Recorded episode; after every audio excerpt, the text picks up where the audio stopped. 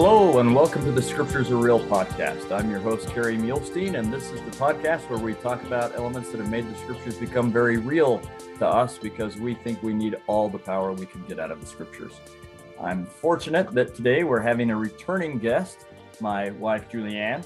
She uh, did a podcast earlier. I won't give a big introduction or anything. If you want to go uh, to the podcast where we talked about uh, laws and uh, Leviticus and so on, uh, you can hear all about her, but uh, I was really hoping she'd talk about a certain topic, so I twisted her arm, and here she is again. So, welcome, Julianne. Thank you. Uh, and what would you like to talk to us about today?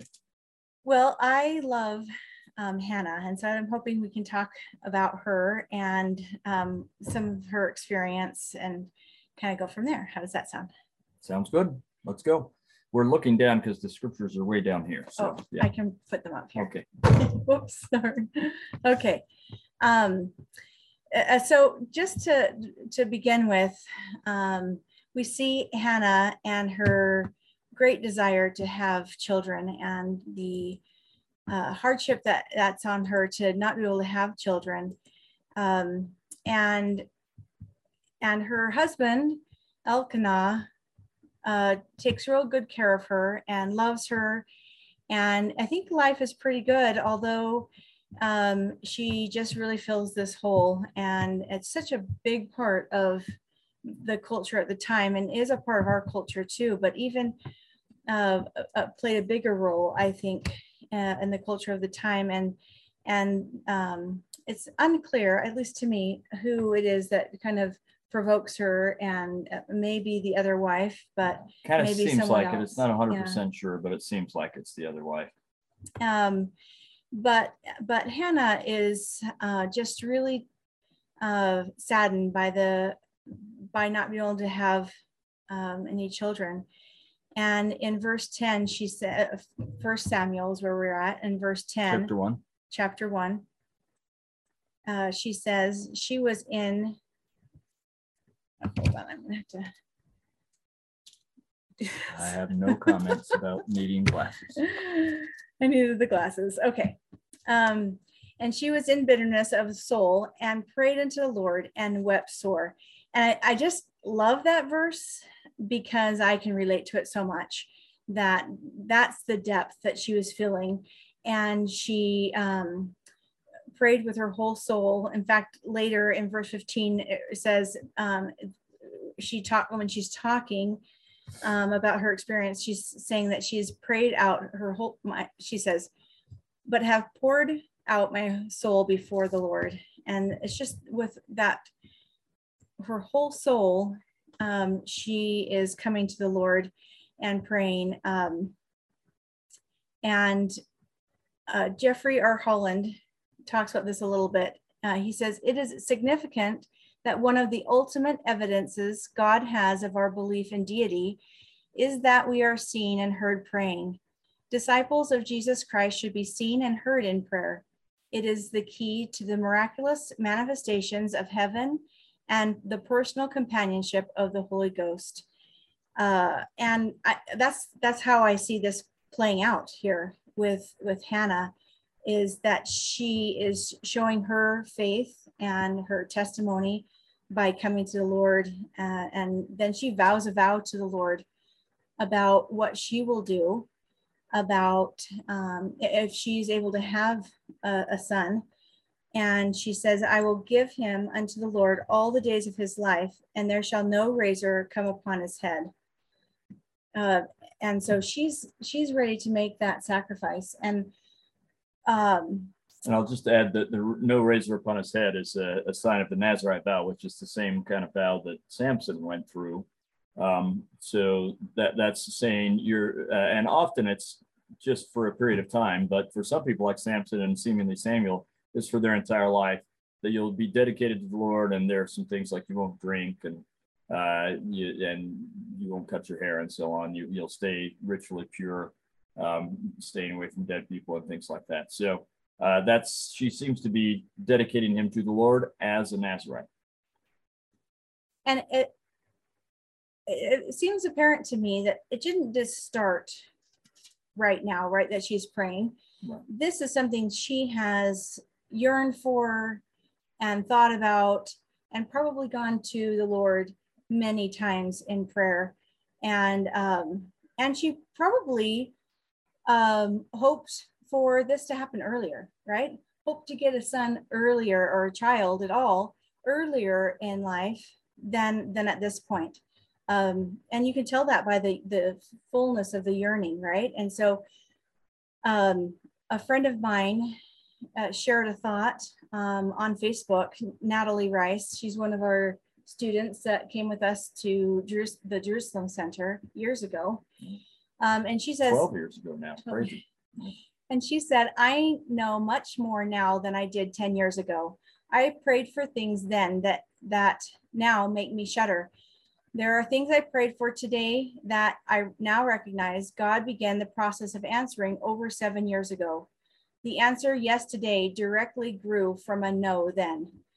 And I think that's really a great thought for this particular story because um, Hannah has been yearning so much so that at this point, now she's willing, she's in a whole different place uh, at this point in her prayers, that she's willing to give this son to the Lord, who will become the Lord's prophet. But uh, this needed to play out in this way. And, and Hannah needed to be ready for this sacrifice and to be, come to the Lord to offer her son in this way. And I don't think she was probably ready for that earlier in her in her prayers and in her life. And um, the Lord really knows the timing, and there there's a reason for the timing, and it's hard for us to remember that uh, timing of the Lord, but but also not stop stopping in our prayers. And and Hannah's prayers continued, and they became more and more um, deep uh, and more with with purpose and with desire as she came to the Lord. I don't know. Is there something you want to? No, I mean, I, I just couldn't agree more. Um, and I think uh, really what I wanted to kind of come to and talk about partly was um, Hannah in her experience with an Abrahamic sacrifice which I very much see this as. And I and I wanted to maybe remind us all that Abrahamic sacrifice really is just not just, but really is a reminder of the greatest sacrifice uh, of Christ our Lord. And and uh, James E. Faust says any increase in our understanding of his atoning sacrifice draws us closer to him. And I think that's our goal when we talk about the Abrahamic sacrifice is to draw ourselves closer to Christ and understand the sacrifice he went through for us and also understand um, how sacrifices ourselves when we turn to him and give then we are drawn we also draw closer to to the lord. And uh specifically with hannah I, I think sometimes when we're talking about like the abrahamic sacrifice we're thinking of a kind of a one-time big sacrifice, right? Abraham is being asked to sacrifice his son Isaac, and and it's I'm not trying to downplay that sacrifice, right? A big, momentous sacrifice that none of us can even comprehend being asked to do. But we also need to remember that it's not usually in our lives, it's not just one sacrifice that we're asked to give. It's often multiple sacrifices throughout our life, and maybe even a lifetime of sacrifice that we're asked to do. Uh, I think Joseph Smith is a great example. And it certainly was that way for Abraham and, as well. And Abraham as well, yeah. And so we just need to make sure that we're not thinking it's a, a one and done, right? It's um, it's an extended sacrifice. Really, it's, the Lord is really asking us are we all in? Are we all in? And that are we willing to uh, be valiant covenant keepers throughout our life and say, Thy will be done first, right? That it's about saying that in a, a, a bigger long-term vision that that we're re- willing to put him first and I, that's what i see with hannah because she wants did you have something you want to say? Uh, well, at some point, but keep going. and she wants so much to have this child. And it's hard for me to comprehend um, where I would then be willing to not keep him with me and and not have that full experience of having that child and you and you have to remember at this point she doesn't know that there will be more children coming that's later in the story this is her maybe one shot of of raising a child and and you get a couple of little clues or senses of how difficult it is for her right she um uh she says to um her husband elkanah I, am not going to go up to the temple again until uh, I, I wean him. And so she nurses him. And, and typically, at least in Egypt at the time, and I would guess it was similar here, that's till they're about three years old. Who knows? Maybe you go till four if you're going to say goodbye. Uh, I don't know. But um, but we get uh, in, in chapter 1, verse 24, when she'd weaned him, she took him up with her and with three bullocks and an ephah of flour and a bottle of wine. So all this stuff that she's going to offer and, and the child was young, but she she brought him to Eli, and uh, I love verse 27. For this child I prayed, and the Lord hath given my my petition which I asked of him. Therefore also I have lent him to the Lord. As long as he liveth, he shall be lent to the Lord. And he worshiped the Lord there. So she says, Look, the Lord came through on his part. I'm going to come through on mine. But if we were to look just a little bit later in chapter two, um, we get just this nice little uh, little thing, verse 29. Um, Moreover, his his meaning Samuel, Samuel's mother made him a little coat and brought it to him from year to year when she came with her husband to offer the yearly sacrifice. You just it's to me such a tender picture that she you just get this little idea that she's she never forgets Samuel. Yeah. She spends the time in between her yearly visits making a little coat for him so that he knows his mother loves him and she can wrap herself around him in that way.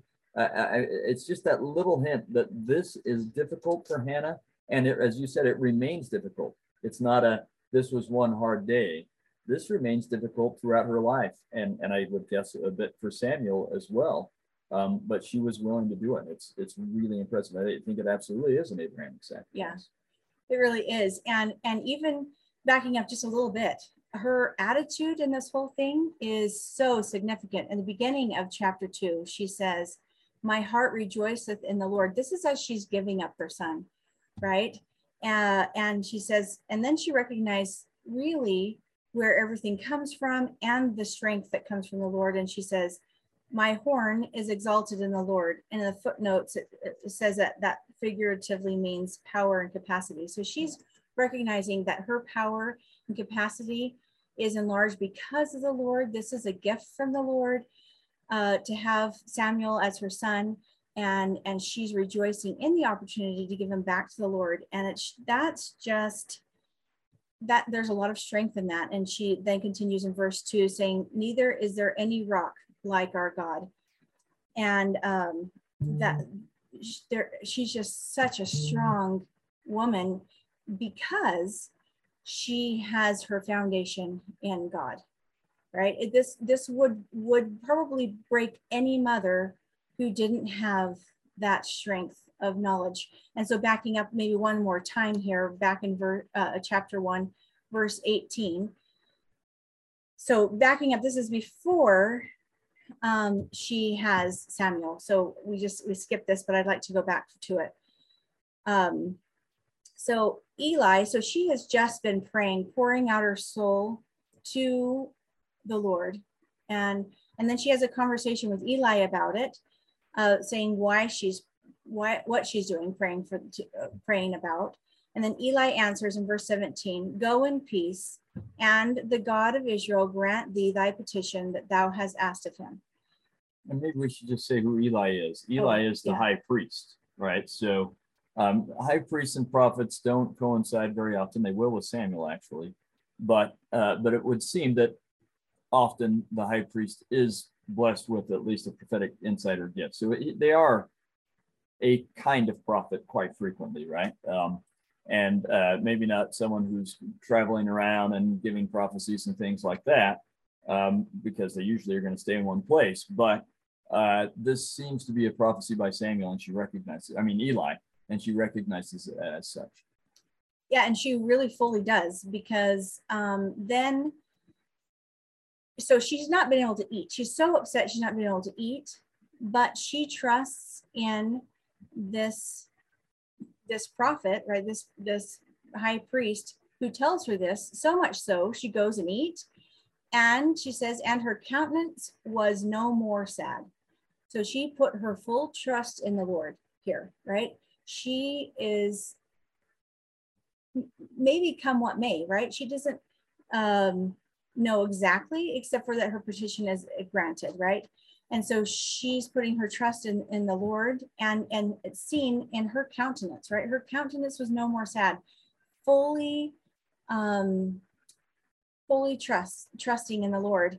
And, and I think we do see that. I think, I think, you know, uh, President um, Holland, when he was president of BYU, I believe, talked a bit about the light in their eyes and, and seeing that countenance with those who have that testimony, who, who know that their trust is in, in God. And, and I think that's what's happening here for Hannah. So maybe I don't know if you wanted to go somewhere else with that. I'd like to contrast her with Eli, but if you want to talk about this a little bit more first, then let's do that first. Oh yeah, maybe just uh, for a second here, talk a little bit more about something else, um, and, and just maybe on that that gift of the Holy Ghost that's come upon her, right? That she's no longer sad. And maybe I'll share.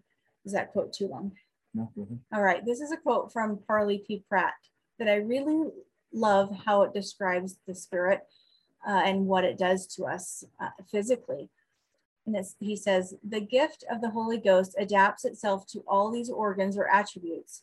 It quickens all the intellectual faculties, increases and enlarges, expands and purifies all the natural passions and affections, and adapts them by the gift of wisdom to their lawful use. It inspires, develops, cultivates, and matures all the fine-toned sympathies, joys, tests, kindred feelings, and affections of our nature.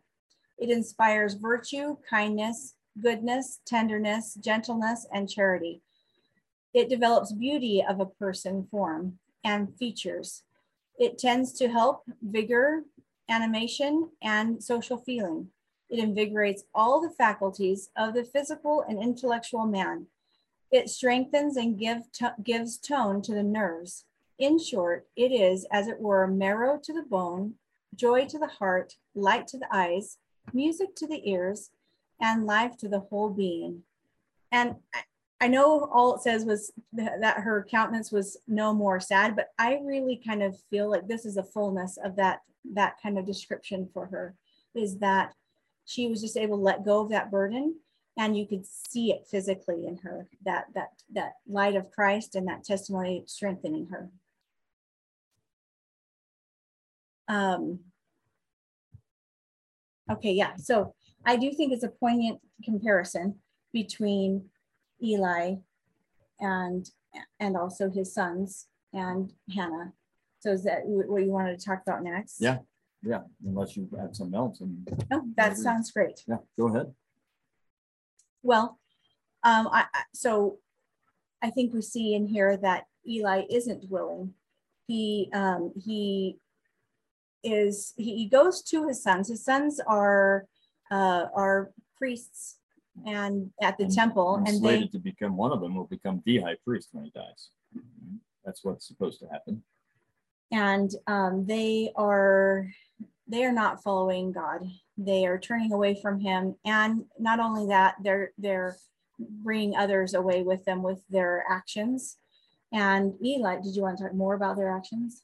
Uh, sure. Just I mean a little bit to help people okay. make sense of it. So let's keep in mind when we say high priest, this is an Aaronic high priest, not a high priest in the Melchizedek priesthood like we talked about today, but an Aaronic high priest. But still, that's kind of the the head of the the priesthood at the time.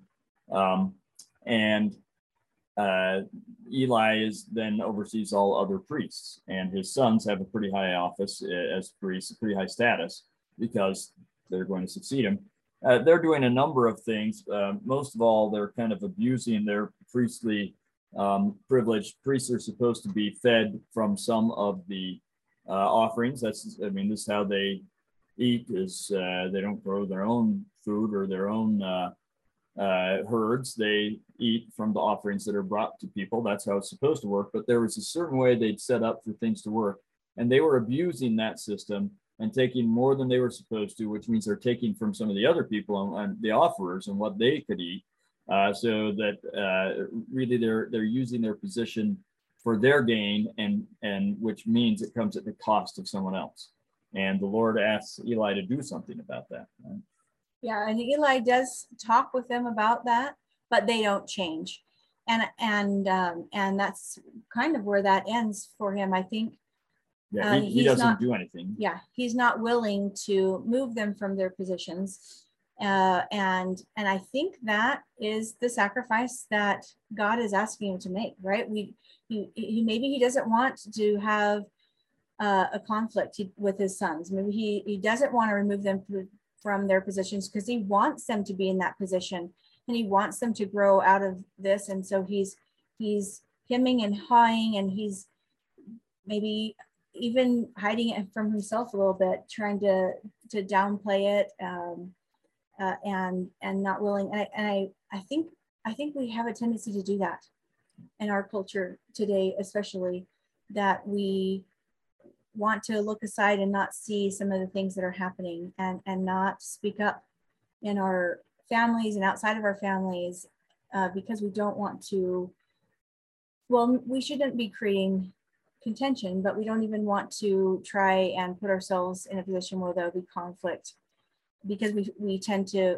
fear man than we, more than we fear God. And, and I, that's really what the Lord comes down to saying to, um, to Eli is he says in verse 30 in chapter 2, I said, indeed, that thy, thy house and the house of thy father should walk before me forever.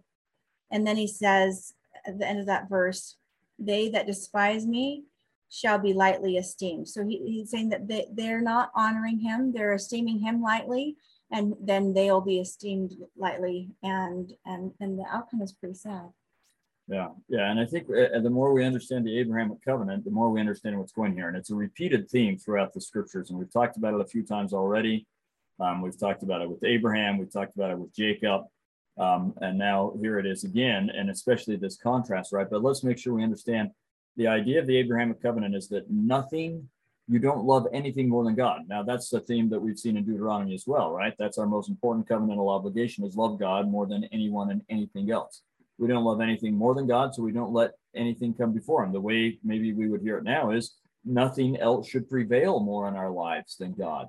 God should prevail more than anything else. And that includes love of another person. Although we should love everyone and especially family members, we can't love someone else more. And and part of that is, as you said, how it helps us draw closer to God, but but it, it, in a very specific way. So it absolutely is about drawing closer to God, but in a very specific way. Whatever you love the most will have the most influence in your life. Mm, yeah. And will uh, that's what you rely on the most. So mm-hmm. when, and you may or may not know this, but when I teach this elsewhere, I always say, you know, I love my wife very much, and I think my wife loves me, and she's certainly very good for me. I'm a better person for you and and what you do for me. Likewise. But as much as you would like to exalt me, you can't. You are incapable of exalting me. Only God can do that. God and His Son Jesus Christ. So if I love you more than God, that's not going to work out. Exaltation will not happen that way. If I if I'm putting you ahead of him, if I then I, I, I draw closer to you than him, I trust in you more than than him, and so on, and I will not be exalted. And so this is for our own good that God is asking us to not let anything, including family members or whatever else, prevail in our lives more. Now, that, that doesn't mean you turn away from family members. And the, the Spirit will direct you how you work this out in all sorts of different situations. That's exactly right. It's yeah. always according to the Spirit. Yeah. But in this case, the Spirit had told Eli what to do, mm-hmm. and he wouldn't do it. And whereas Hannah did it. Mm-hmm. So Hannah put God before the love of her child, and Eli put the love of his children before God. And as a result, uh, God, it says that Eli will be removed, but what he really means is that it's, it, it won't continue through his household. Instead, Samuel will succeed him because Samuel also is going to demonstrate that he puts God before yeah. anyone else. And I think that's a, an additional contrast, right, from yeah. Eli is Samuel's willingness and that he is listening to the spirit, right? He hears and and and he, he's so humble and willing, right? So when he hears the Lord first, he says, uh, here am I, right? So how it yeah. goes. And um, and he thinks, you know, he thinks it is Eli, and Eli doesn't respond, so he runs, right? That's also, I think, part of what you see here is his willingness to be be a servant, right? He runs to Eli, and Eli says it's not him. And this happens three times where where Eli or where Samuel hears the Lord and says, Here am I, and goes to Samuel. The third time, Samuel, I mean, sorry, third time Eli says, This is this is the Lord. Next time that happens, listen to the Lord and and Samuel Samuel does so, and you can see how how Samuel continues to be willing. Uh, it's, it's continual, and it's and you. I, I, was actually when I was reading through it this time, really um, surprised at how many times Samuel. Uh, the the scriptures talk about how Samuel is growing in the Lord, and verse eleven, the Lord, sorry, the child did minister to the Lord before Eli the priest and then in verse 18, but Samuel ministered before the Lord. And then again in verse 21, the child Samuel grew before the Lord. Um, and then verse 26, the child Samuel grew on and was in favor both with the both with the Lord and also with men. Which will later be said of the Savior. The Savior. Right? I was going to yeah. say that too. Yeah. And uh, and then in chapter three, and the child Samuel ministered un, oh, for first verse, and the child Samuel ministered unto the Lord before Eli. And so, uh, and then in verse 19, uh, and Samuel grew, and the Lord was with him, and and he did let none of his words. This is from what the Lord was telling him. Did not, none of the Lord's words fall to the ground. So he he is uh, like as his mother Hannah he is making this lifelong sacrifice, the Abrahamic sacrifice, continual life that he continues to turn and to the Lord and and and be able to show that he is all in, right? He's willing to do whatever the Lord is asking to him, in, including having a very difficult conversation with Eli about what what the Lord had told him, which it seems that Eli was aware enough that Eli handled it really remarkably well. But and I'll, we'll talk about that transition maybe in another episode, uh, uh, just because of some technical aspects of that. But uh, but you're right, and I and look for this theme in, in Samuel's life. You're going to continue to see that Samuel is someone who lets God prevail in his life more than anyone or anything else. Um, whether that means making kings mad or whatever else, uh, Samuel's going to put the Lord first and he has a great example with his mother. Yeah. And and and talking about Hannah maybe one more time. Hannah, I'm sure, is aware uh, because because even in the scriptures it talks about how the people knew about what Eli's sons were doing and their bad example. And I, from my own position as a parent, I could see myself hearing such information knowing my son who I've turned over to the Lord is there being raised in an atmosphere that is not a good example. And I feel like as a parent, I would feel anxiety, right? Anxious about, wait, I have given my son up to the Lord, and now this is how he's being raised with this this bad influence in his life. And uh, but again, I think Hannah's strength again comes from knowing that this is what she would, had promised that she would do, and the Lord would take care of Samuel, and and and she just continues to trust in the Lord and not in a certain path, right? And I, sometimes we get stuck in a certain mindset that if we've done a certain thing, right, that we'll have a certain outcome, right? So maybe that Hannah says, "I'm giving him up. He's going to be raised um, unto the Lord. And so that will be just beautiful atmosphere for him, right?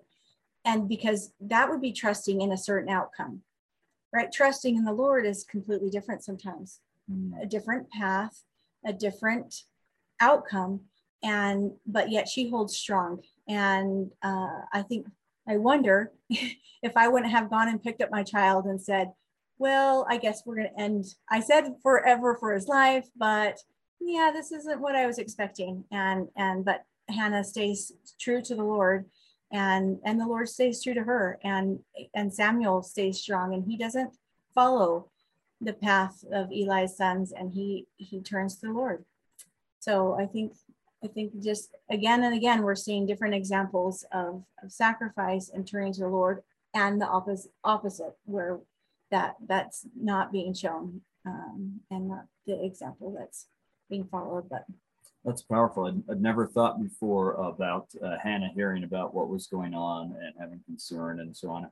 I, would never thought of that before. That's one where you've made uh, the scriptures become all the more real for me today. Thank you for that. And and hopefully it's done that for can I say one oh, more thing before we end? I know it feels like we're ending, yeah. and maybe we should have, but because I need to leave five minutes ago. Okay, well, just one more thing is, is as I think sometimes um, we, we, you know, Hannah pleads to the Lord that remember me in my um, my suffering, right? She really wants the, the son. She can't see what's going to be happening, how great things life will turn out for her, that she'll get a son who's a prophet, and then she'll get other children in the future but she please remember me.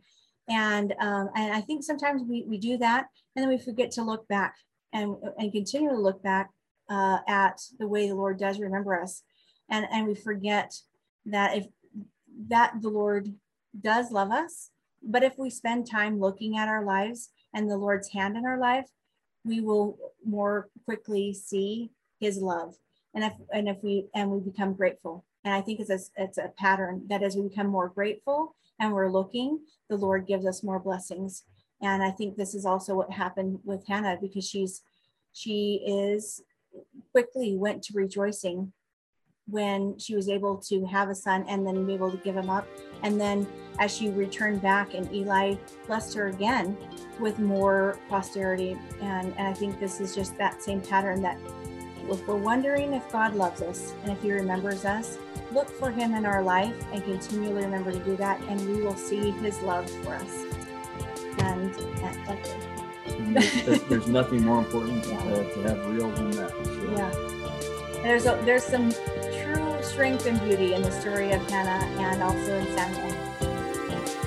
Hopefully it's become more real for you and, and uh, if it's helped you or you know someone else can help then